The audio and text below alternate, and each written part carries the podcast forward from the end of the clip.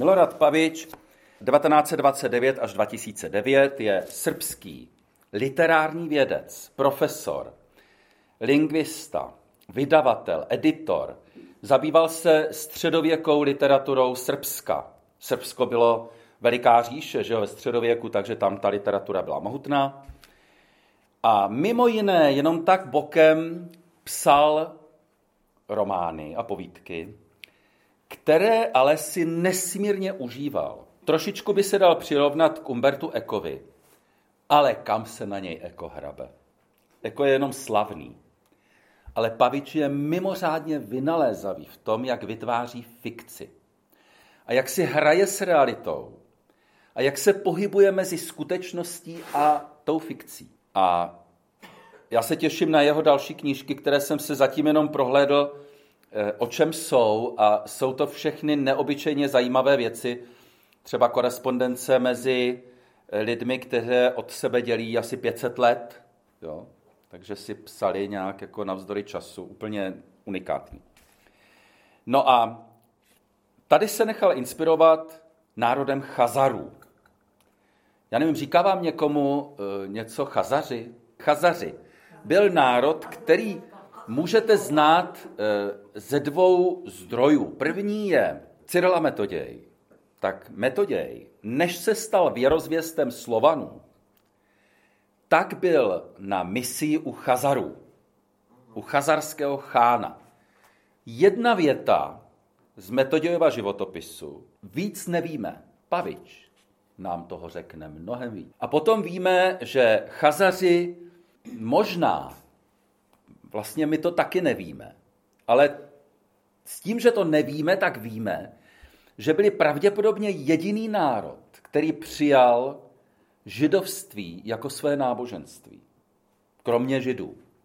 Oficiálně. A po Chazare Chazaři žili někde v oblasti, kde se dneska válčí na Ukrajině, to je Krym a ten, ta východní Ukrajina, dokonce až možná až k Povolží se ta jejich říše tahla, ale nikdo to neví, protože se nedochovaly žádné písemné památky. Dochovala se trošku nějaké hmotné kultury, ale vlastně nikdo neví, jestli je to po Chazarech anebo ne. Jeden zajímavý historik, syn Ani Achmatovové, velké básnířky a Nikolaj Gumiljova, velkého básníka, zakladatelů akměismu v Rusku, Gumiljov napsal knihu o Chazarech, ve které vytvořil teorii o tom, eh, o spojení Chazarů se Židy a, a, a, a, a prostě spoustu zvláštních výmyslů, kterých mimo jiné potom využila i putinovská propaganda. To je jenom tak na okraji, jo? že se dá využít lecos. No a samozřejmě Pavič, aniž tušil, že bude nějaký Putin na tyhle ty věci, tak už v roce, myslím, 84 nebo 85 napsal tenhle ten podivuhodný román Lexikon, který je opravdu složen z hesel. Takže tady jsou hesla abecedně seřazená. První část toho slovníku je psána z perspektivy křesťanské. Jsou to tedy křesťanské prameny o chazarské otázce. Druhá část, zelená kniha, jsou islámské prameny o chazarské otázce. A třetí je žlutá kniha, hebrejské prameny o chazarské otázce. Chazarská otázka je otázka, jakou víru vlastně chazaři, chazaři přijali. No a samozřejmě křesťané jsou přesvědčeni, že křesťanství, židé, že židovství a islám, že islám. No a z této perspektivy je psán ten slovník, takže hesla se opakují. A lecos mají společného, ale jsou v něčem úplně jiná. Většina těch hesel je podložená odbornou literaturou. Takže na konci toho hesla je literatura. Ale nikdo neví, jestli ta literatura vůbec existuje, anebo je to fikce. A on v těch heslech míchá tak bravurně fikci a realitu, že kdo zná realitu, tak si to nesmírně užívá, ale nikdy si není jist, jestli už si to ten Pavič vymyslel, A nebo ještě to fakt někde dohledal. A protože on je velký odborník, tak všechno píše s obrovskou erudicí. No a s neobyčejným zápalem, a to bych vám tady chtěl dneska ukázat. Nejprve jedna vlastně základní informace, která je ovšem v dalších částech slovníku několikrát spochybněna. Ale tvoří úplný základ, což nám dokazuje tento frontispis, kde je vlastně kopie lexikon Kozry, to jsou ty chazaři, a o tom si teďka přečteme. Je to tedy osud chazarského slovníku Daubmanova. A je to ještě z předmluvy. V té předmluvě se dozvíme, jak se teda o těch chazarech nic neví a jak jsou nějaké o nich informace nebo nejsou o nich informace. No a že tedy existuje nějaký chazarský slovník, který byl vytvořen v průběhu 17. století a teďka už vám to budu číst. Ať už je tomu jakkoliv, faktem zůstává, že tiskař jednoho polského slovníku, Johannes Daubmanus, anebo nějaký nástupce pod jeho jménem, vydal uvedeného roku 1691 svod pramenů o chazarské otázce, a to v jediné podobně schopné obsáhnout všechno to různorodé čtení, které ti, co nosí pero v náušnici a z úst si dělají kalamář, zhromažďovali a ztráceli po staletí. Dílo vyšlo jako slovník o Chazarech pod názvem Lexikon Kosry. Podle jedné křesťanské verze knihu nadiktoval vydavateli z hlavy jistý mnich jménem Teoktist Nikolský, který se kládce o Chazarech dostal na rakousku-tureckých bojištích a naučil se ji z paměti. Byl to materiál různého původu. A tak i Daubmanovo vydání uhlídalo svět rozděleno do tří slovníků.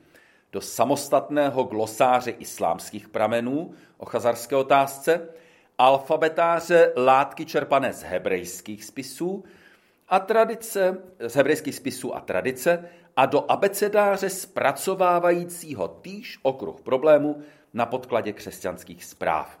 Toto první vydání slovníku o chazarské říši mělo však prazvláštní osud. Jeden z pětiset exemplářů vytiskl Daubmanus jedovatou tiskařskou barvou a k takto otrávenému výtisku uzamčenému na zlatý zámeček byl připojen kontrolní výtisk se zámečkem stříbrným. Roku 1692 zničila inkvizice všechny exempláře Daubmanova vydání. V oběhu zůstaly jen zmíněný jedovatý výtisk, který unikl pozornosti cenzury, a pomocný výtisk se stříbrným zámečkem, který jej doprovázel. Tím byli vydáni jisté smrti všichni nepokorní a bezvěrci, kteří se odvážili zakázaný slovník číst. Kdokoliv knihu otevřel, v brzku znehybněl, nabodnut na vlastní srdce jako na jehlici. Každý čtenář umíral po devíti stránkách. Při slobech verbum caro factum est. Slovo se stalo tělem. Přičemž kontrolní výtisk pomáhal rozpoznat, kdy se blíží smrt. Byl-li čten souběžně s jedovatým. Stalo v něm následující upozornění. Když se probudíte a nic vás nebolí, vězte, že už nejste mezi živými. Z dědických sporů rodiny Dorfmerovi, žijící v 18. století, je patrno, že zlatý, jedovatý exemplář slovníku přecházel v tomto pruském rodu z kolena na koleno. Nejstarší syn dostával polovinu knihy a ostatní děti po čtvrtinách nebo i méně, pokud jich bylo víc.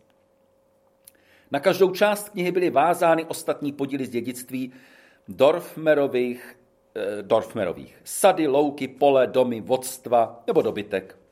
A tak se dlouho úmrtí v rodině nespojovala se čtením knihy. Když však jednou začal hromadně hynout dobytek a navíc udeřila sucha, Řekl kdo si dědicům, že z každé knihy se stejně jako z každé dívky může stát upír. Jehož duch vychází do světa týrat a mořit celé okolí. Proto je prý třeba vložit do zámečku knihy malý dřevěný křížek, jaký se klade na ústa dívkám upírům, aby duch nemohl ven a nesužoval všechny kolem. A tak položili chazarskému slovníku přes zámeček jako přes ústa kříž. Jenže zloduch pak řádil ještě hůř než dřív. Lidé v domě se začali dusit ve spaní a umírat. Obrátili se tedy se svým neštěstím na kněze. Ten přišel, odstranil z knihy kříž a pohromy téhož neustali.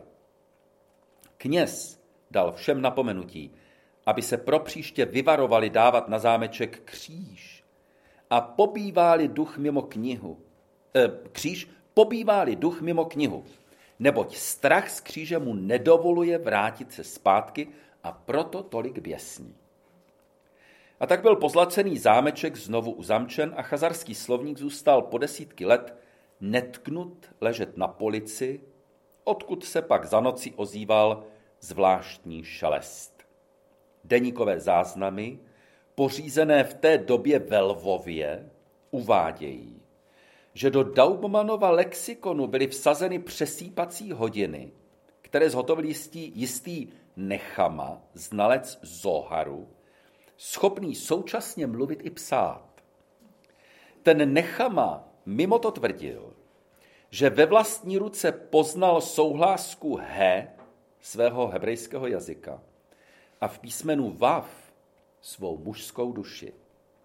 Hodiny, které zasadil do desek knihy, byly neviditelné, ale v naprostém tichu se dalo slyšet, jak se písek při čtení přesýpá. Když dopadlo poslední zrnko, bylo třeba knihu obrátit a pokračovat ve čtení opačným sledem, od daného místa k začátku. A tady se vyjevil tajný smysl textu. Jiné zápisky však hovoří o tom, že rabíni neschvalovali pozornost, jakou jejich souvěrec věnoval chazarskému slovníku, a sama kniha byla čas od času vystavena útokům učenců z židovských kruhů. Rabini přitom neměli výhrady k pravověrnosti hebrejských pramenů slovníku, nemohli však souhlasit s vývody ostatních pramenů. Nakonec je třeba dodat, že lexikon Kossery neměl štěstí ani ve Španělsku, kde byl stříbrný exemplář v maurském islámském prostředí odsouzen k zákazu čtení na 800 let, kteráž to lhůta dosud nevypršela takže zákaz stále trvá. Takové opatření lze snad vysvětlit skutečností, že v té době ještě žili ve Španělsku rodiny pocházející z chazarské říše. Jak zaznamenávají dobová svědectví, měli tito poslední chazarové jeden pozoruhodný jazyk. Jestliže se s někým dostali do vády, snažili se ho za každou cenu znectít a proklít, dokud spal – a měli si přitom velice na pozoru, aby ho nadávkami a kledbami neprobudili. Byli zřejmě přesvědčeni, že proklínání tak působí silněji a kledba dopadne rychleji, než když protivník bdí.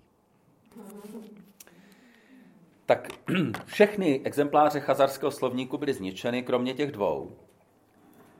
Tak co to čteme, že? No rekonstrukci. Zrekonstruoval to, nevím jak, to nikde neříká. Prostě máme zde v ruce chazarský slovník z ruky Milorada Paviče. A podíváme se hned na první heslo Atech. Je to tedy vlastně červená kniha a v ní první heslo Atech. U těch hesel jsou ještě symboly, a podle těch symbolů se ještě dá poznat, kde se dál hm, to heslo ještě ve slovníku nachází. Je to všechno strašně složité a promyšlené. Atech, deváté století. Chazarská princezna, která měla rozhodující slovo v polemi související s christianizací Chazarů. Její jméno bývá vykládáno jako název čtyř stavů chazarského vědomí. Na každém víčku mývala vždy na noc nakresleno jedno z písmen, jaká se před dostihem malují na klapky konům. Byla to písmena zakázané chazarské abecedy, v níž každá litera po přečtení zabíjí.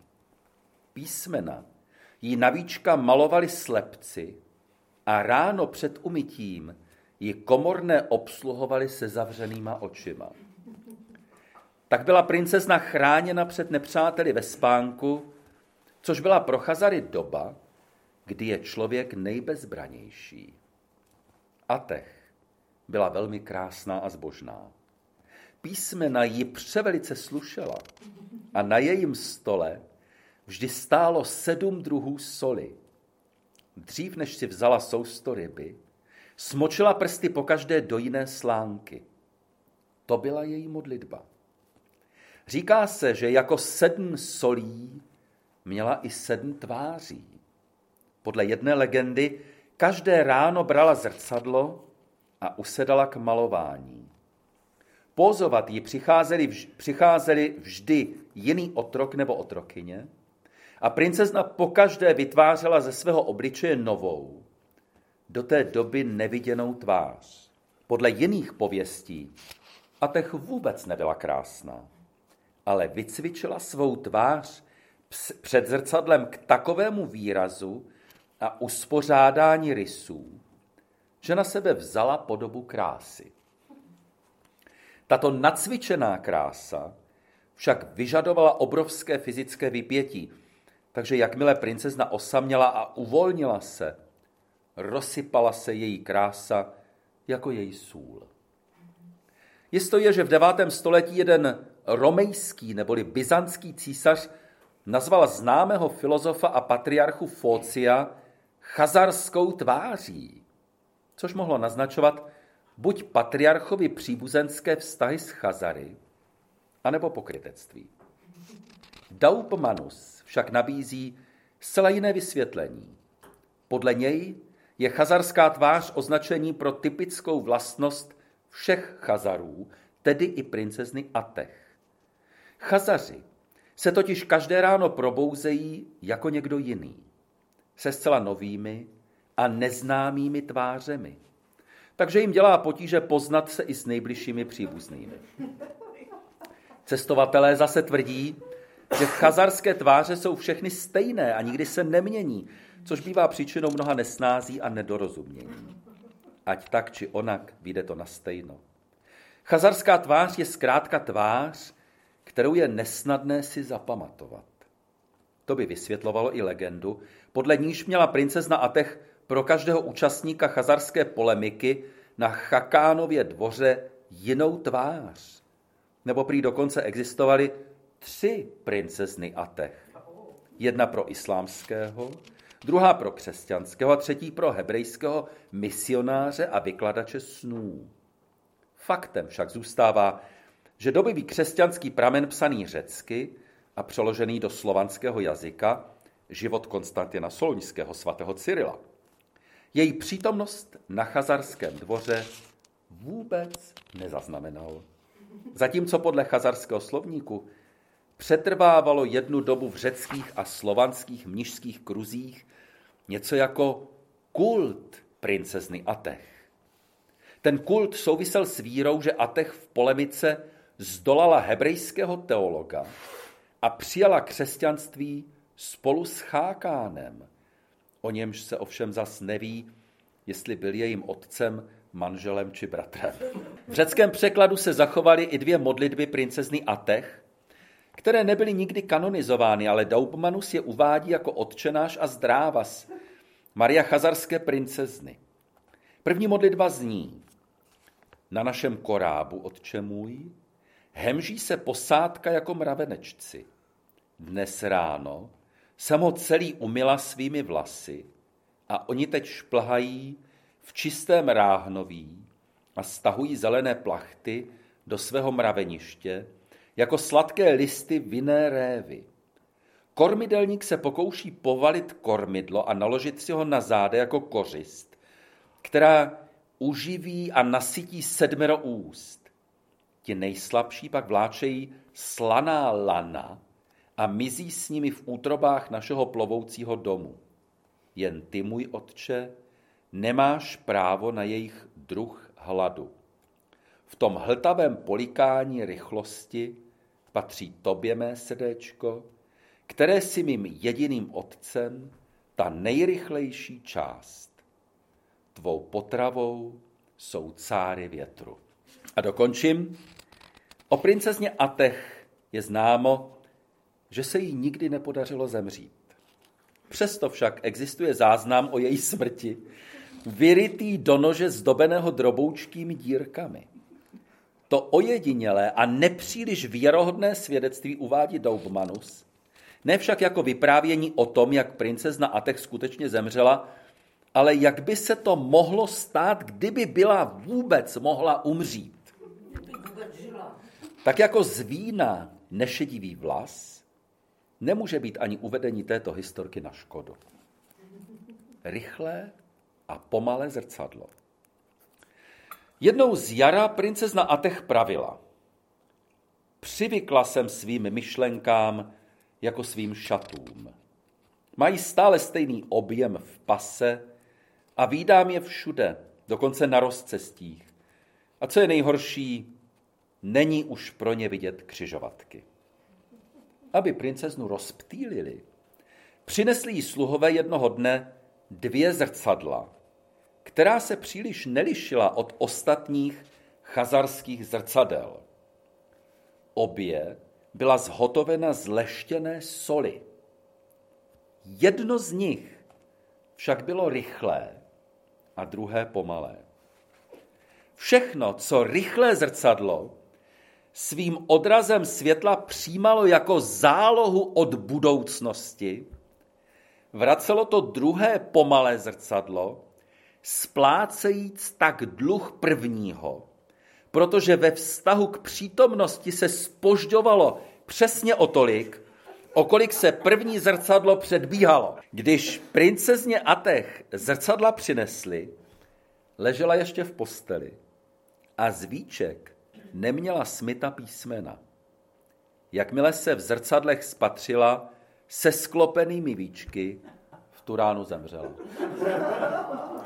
Život z ní vyprchal mezi dvěma mžiknutími, přesněji řečeno, poprvé si přečetla smrtící písmena nabalovaná na svých víčkách, neboť v předcházejícím a následujícím okamžiku mrkla a zrcadla to zachytila.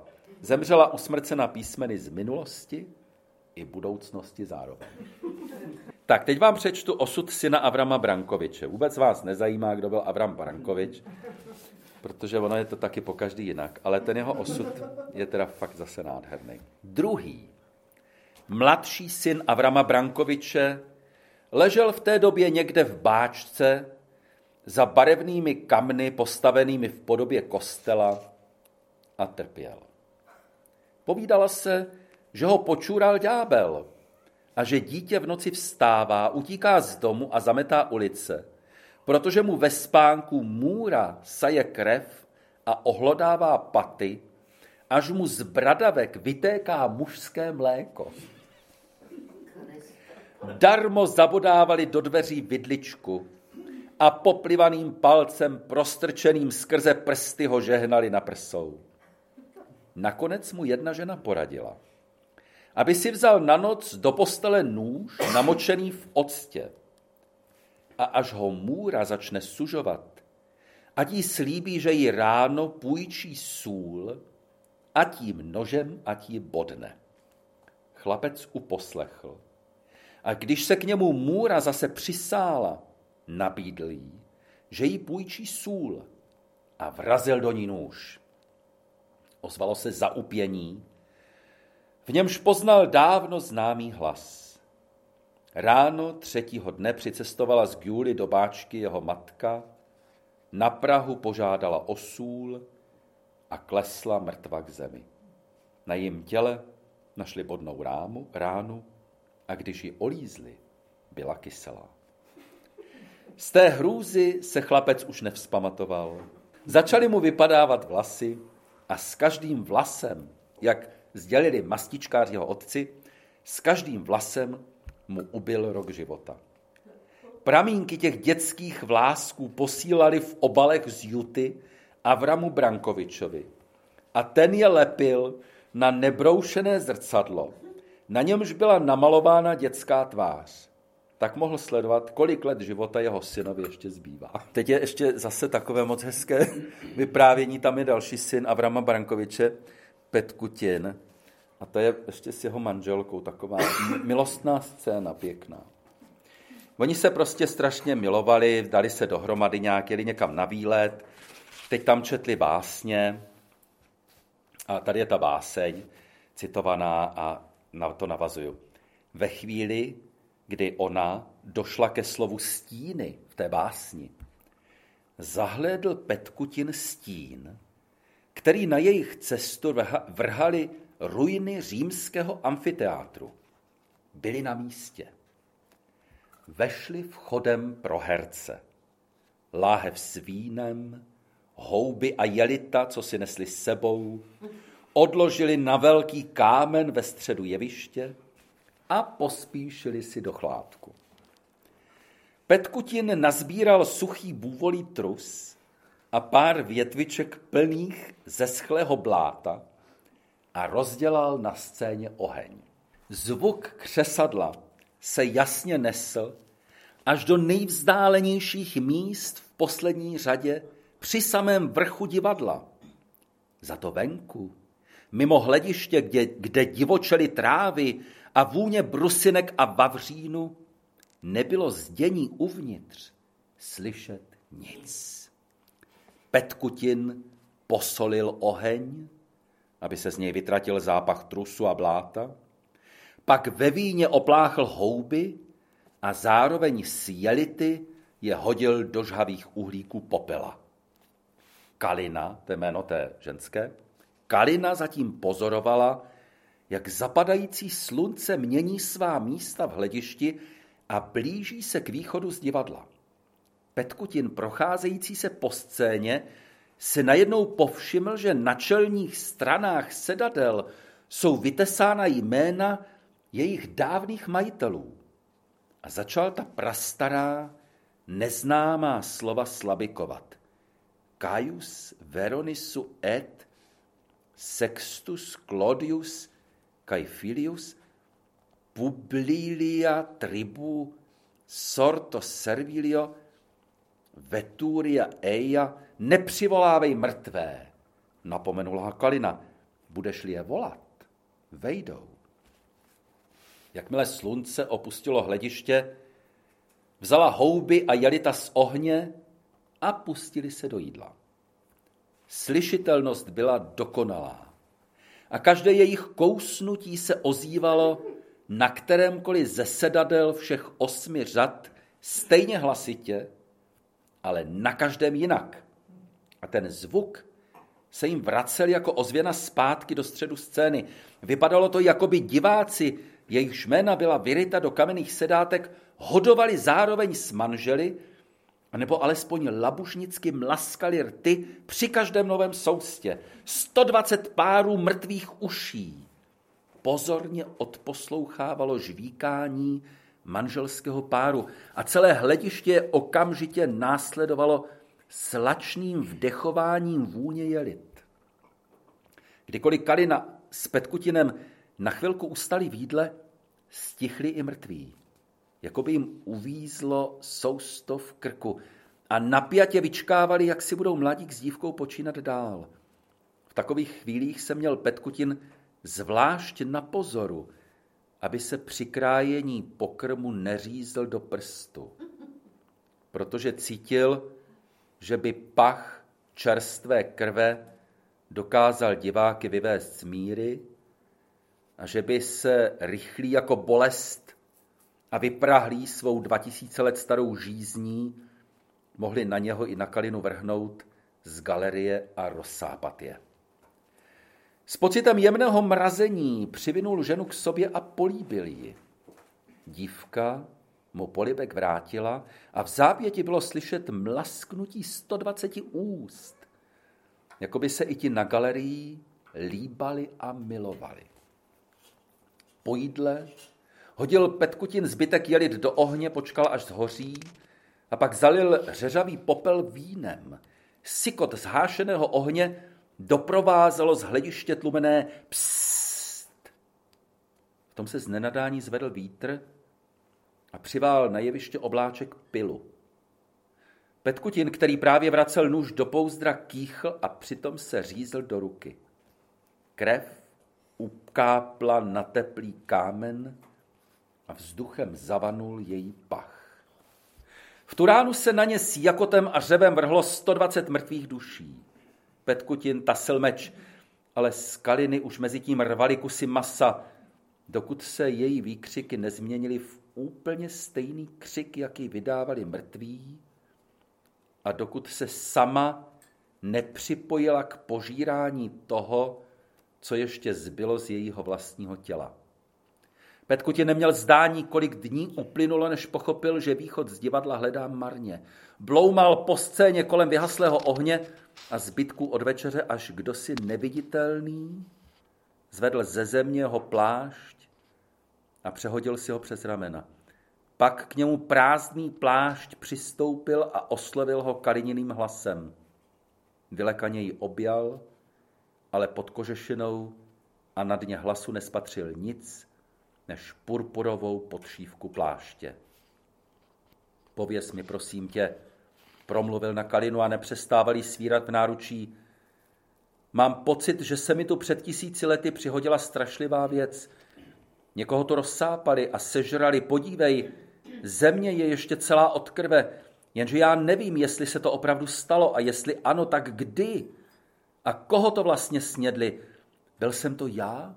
Nebo ty? Ty jsi to nebyl, odvětila Kalina. Tebe neroztrhali. A stalo se to před chvilkou, ne před tisíci lety. Ale já tě nevidím, kdo z nás dvou je tedy mrtvý? Nevidíš mě, hochu, protože živí nemohou vidět mrtvé. Jenom můj hlas můžeš slyšet. Já však nevím, kdo jsi. A nepoznám tě dřív, dokud neochutnám kapku tvé krve. Ale vidím tě dobře, buď klidný. Krásně tě vidím a vím, že jsi živ. Ale Kalino, vykřikl zoufale, to jsem přece já, tvůj Petkutin, co pak mě nepoznáváš? Vždyť ještě před chvilkou, jestli to bylo před chvilkou, si mě líbala. Co na tom sejde? Před chvilkou nebo před tisíci lety, když jsou teď věci tak, jak jsou.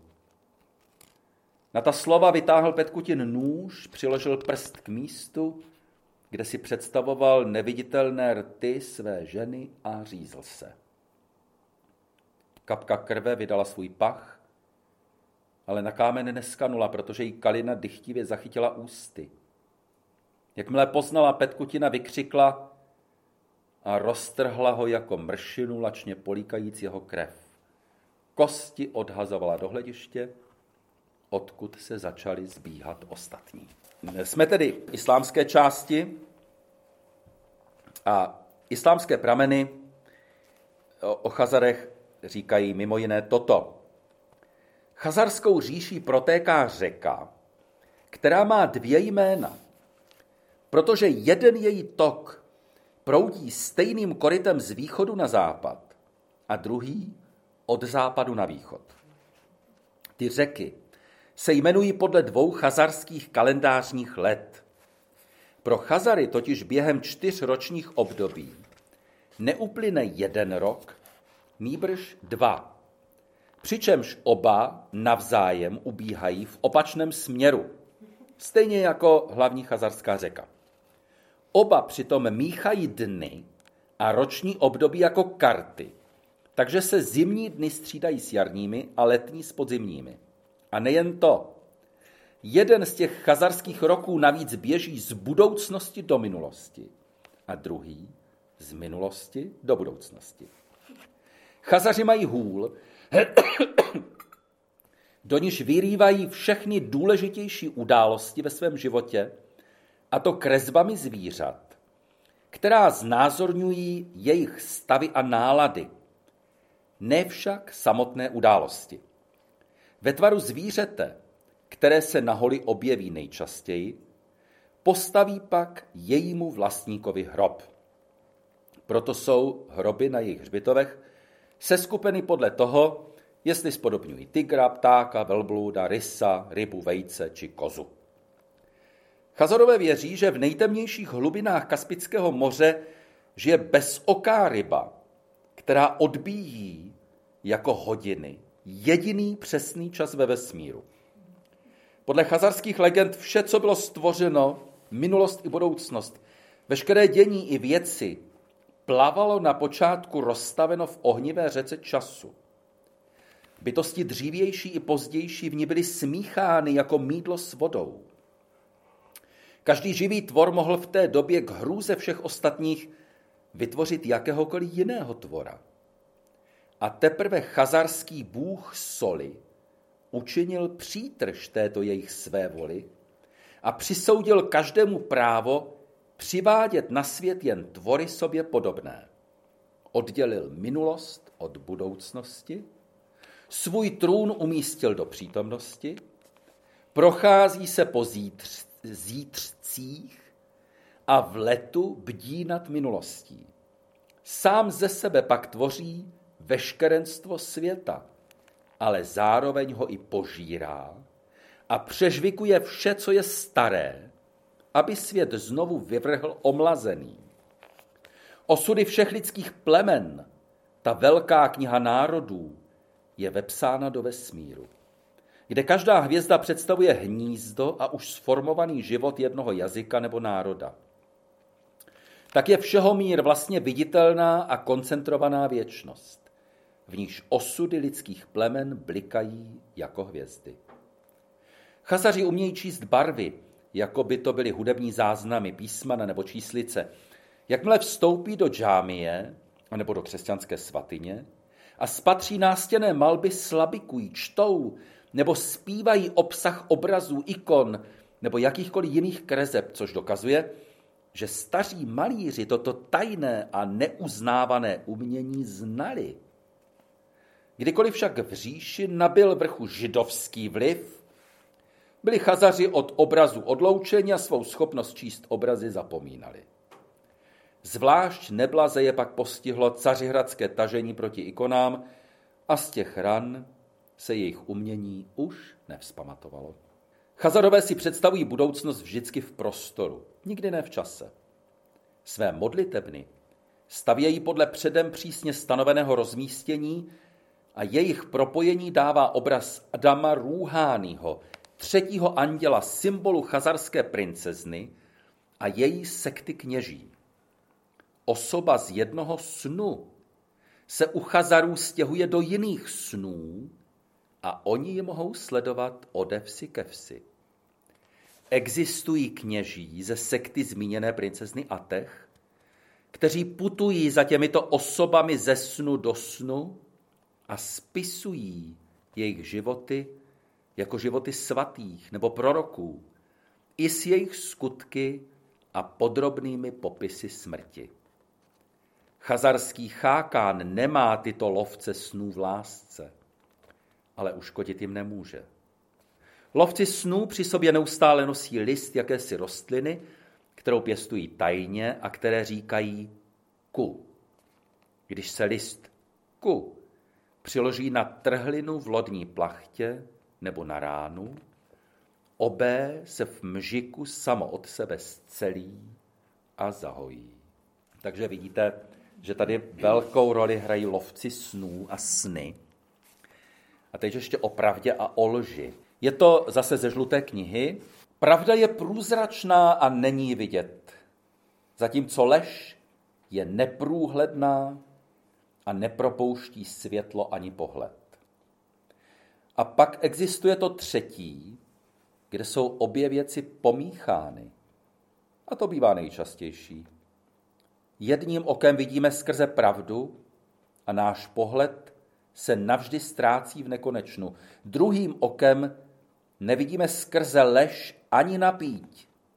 A ten pohled nemůže dál, zůstává na zemi a náš.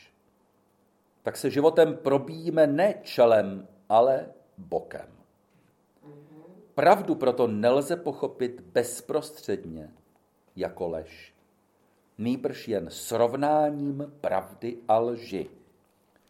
A k tomu je třeba porovnat v naší knize bílá místa a písmena, neboť bílá místa chazarského slovníku zachycují průzračná místa boží pravdy a jména Adama Kadmona, zatímco černá písmena mezi bílými plochami označují místa, kde naše pohledy neproniknou hlouběji než na povrch. Chazarský džbán. Když byl jeden chazarský lovec snů ještě příslušníkem kláštera, dostal darem hliněný džbán. Postavil si ho do cely a večer do něj uložil prsten. Když si ho však ráno chtěl vzít, nenašel jej. Marně šátral rukou ve džbánu, ať dělal, co dělal, ne a ne nahmátnout dno.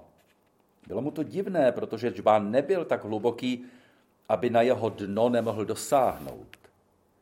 Nadzvedl nádobu, ale podlaha pod ní byla rovná, nikde žádná díra a samotný čbán byl ze spodu uzavřen dnem jako každý jiný. Vzal tedy hůl a zkoušel, jestli nezavadí o dno s ní, ale opět bezvýsledně. Dno jako by někam utíkalo. Za optání nic nedám, pomyslel si a požádal svého učitele Mukadasího, Mukadasího a Safíra o vysvětlení, co je to za podivuhodný čbán. Učitel vzal kamínek, hodil ho do čbánu a počítal. Když napočítal do sedmdesáti, ozvalo se zevnitř žblunknutí, jako by něco spadlo do vody. Mohl bych ti vysvětlit, co znamená tvůj džbán, řekl učitel, ale dobře rozvaž, stojí-li ti to za to.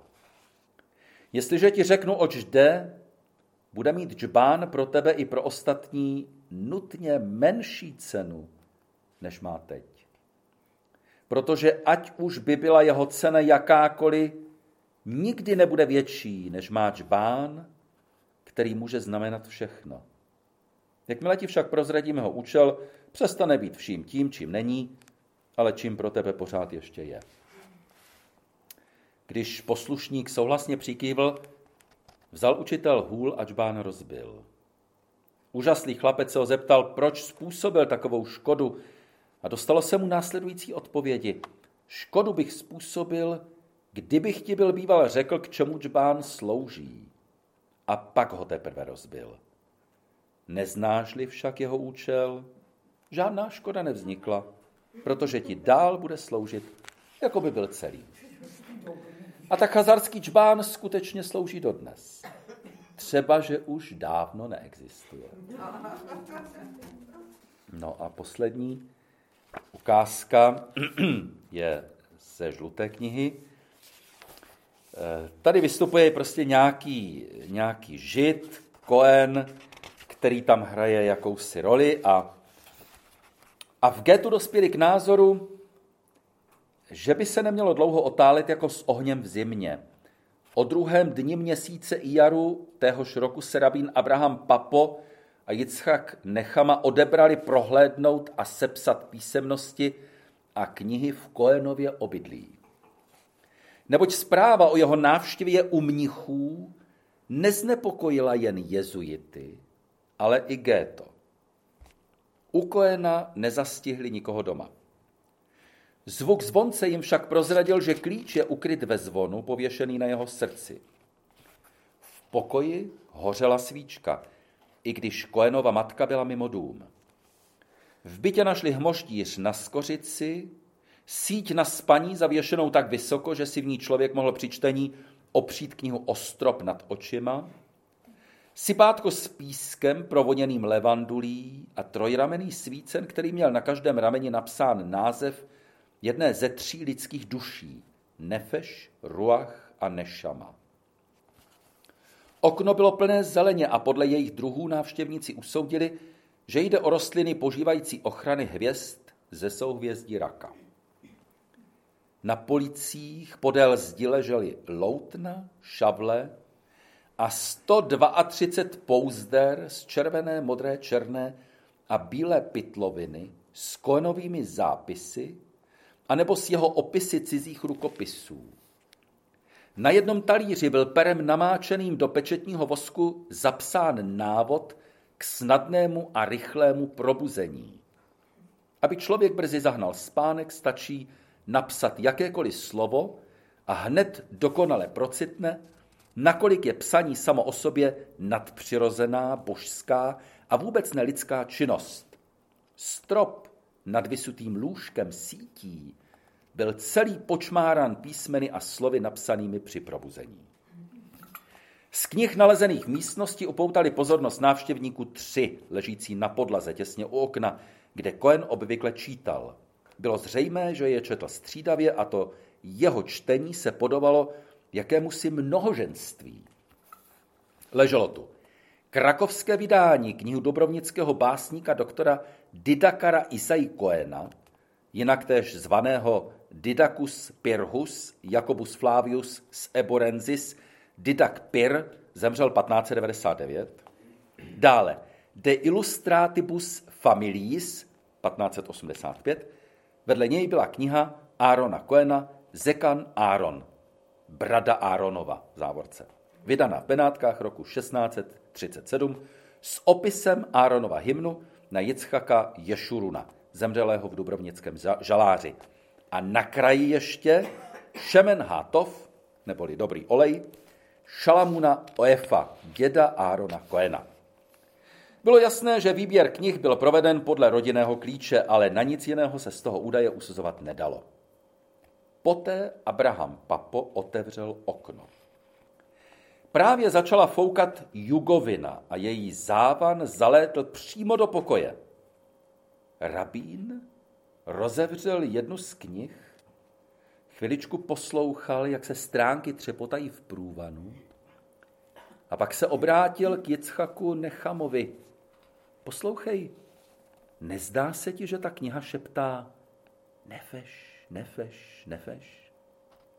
Pak rabín nechal promluvit vedle ležící knihu a bylo jasné a zřetelně slyšet, jak její větrem obrácené stránky ševelí ruach, ruach, ruach.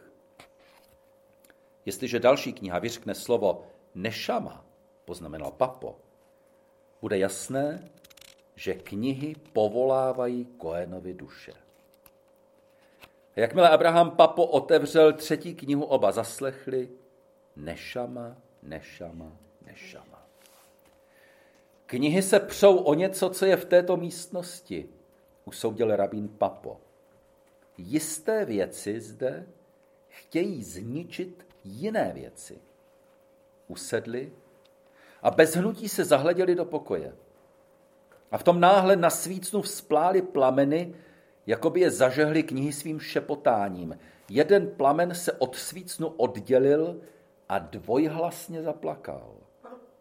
To pláče Koenova první, nejmladší duše nad tělem a jeho tělo zas nad duší, řekla rabín Papo. Duše se po chvíli přiblížila k loutně na polici, sáhla do strun a v zápětí se ozvala tichonká melodie, kterou pak duše doprovázela svůj nářek. Občas z večera, když ti slunce pohlédne do očí, plakala Koenova duše, může se ti blízký motýl, který ti přelétá přes cestu, zdát jako vzdálený pták. A nebo ti radost prolétla nízko, prolétlá nízko připadá jako vysoko vzlétlý smutek. V tom se na svícnu prodloužil a sformoval do lidské postavy druhý plamen. Postavil se před zrcadlo a začal se oblékat a líčit. Přitom ten přízrak všechny balzámy, líčidla i voné masti přikládal nejdřív k zrcadlu, jako by jedině v něm mohl určit a prohlédnout si jejich barvu, ale při samotném líčení do zrcadla ani nepohlédl, jako by se bál poranění. To činil tak dlouho, dokud na sebe nevzal věrnou podobu Koena s červenýma očima a s jednou stranou kníru šedivou. Pak si vzal z police šavly a připojil se k první duši. Třetí Koenova duše, ta nejstarší, se však vznášela vysoko u stropu, vtělená do podoby svatojánské mušky anebo plamínku. Zatímco první dvě se tiskly k polici s rukopisy, třetí se jich stranila, zaujala nepřátelskou pozici ve svém koutě u stropu a seškrabávala písmena napsaná nad sítí. Stálo tam tohle. Jo. No to je síť a v tom jsou písmena hebrejské abecedy. Z toho rabín Papo a Isak Nechama usoudili, že příčina sváru kojenových duší tkví v těch pouzdrech s rukopisy, kterých však bylo tolik, že je nemohli všechny prohlédnout. Tehdy se rabín Abraham zeptal, myslíš si o barvách pouzder totéž, co já? Nemají snad barvu plamene? Poznamenal Nechama. Porovnejme je se svíčkou, na níž je plamenů několik. Modrý, červený, černý. Ten tříbarevný plamen pálí a je vždycky ve styku s látkou, kterou spaluje, s knotem a olejem. Nad tímto trojbarevným plamenem je při vršku jiný, bílý plamen, který nepálí, ale svítí, podpírán o ním spodním tvoj, trojbarevným. Je to tedy oheň živený ohněm. Mojžíš stál nahoře v onom bílém plameni, který nepálí, ale svítí, zatímco my stojíme na úpatí hory v tom tříbarevném ohni, pohlcujícím a spalujícím všechno, výjima bílého plamene, jenž je symbolem nejvyšší a nejskrytější moudrosti. Hledejme tedy hledané v bílých pouzdrech.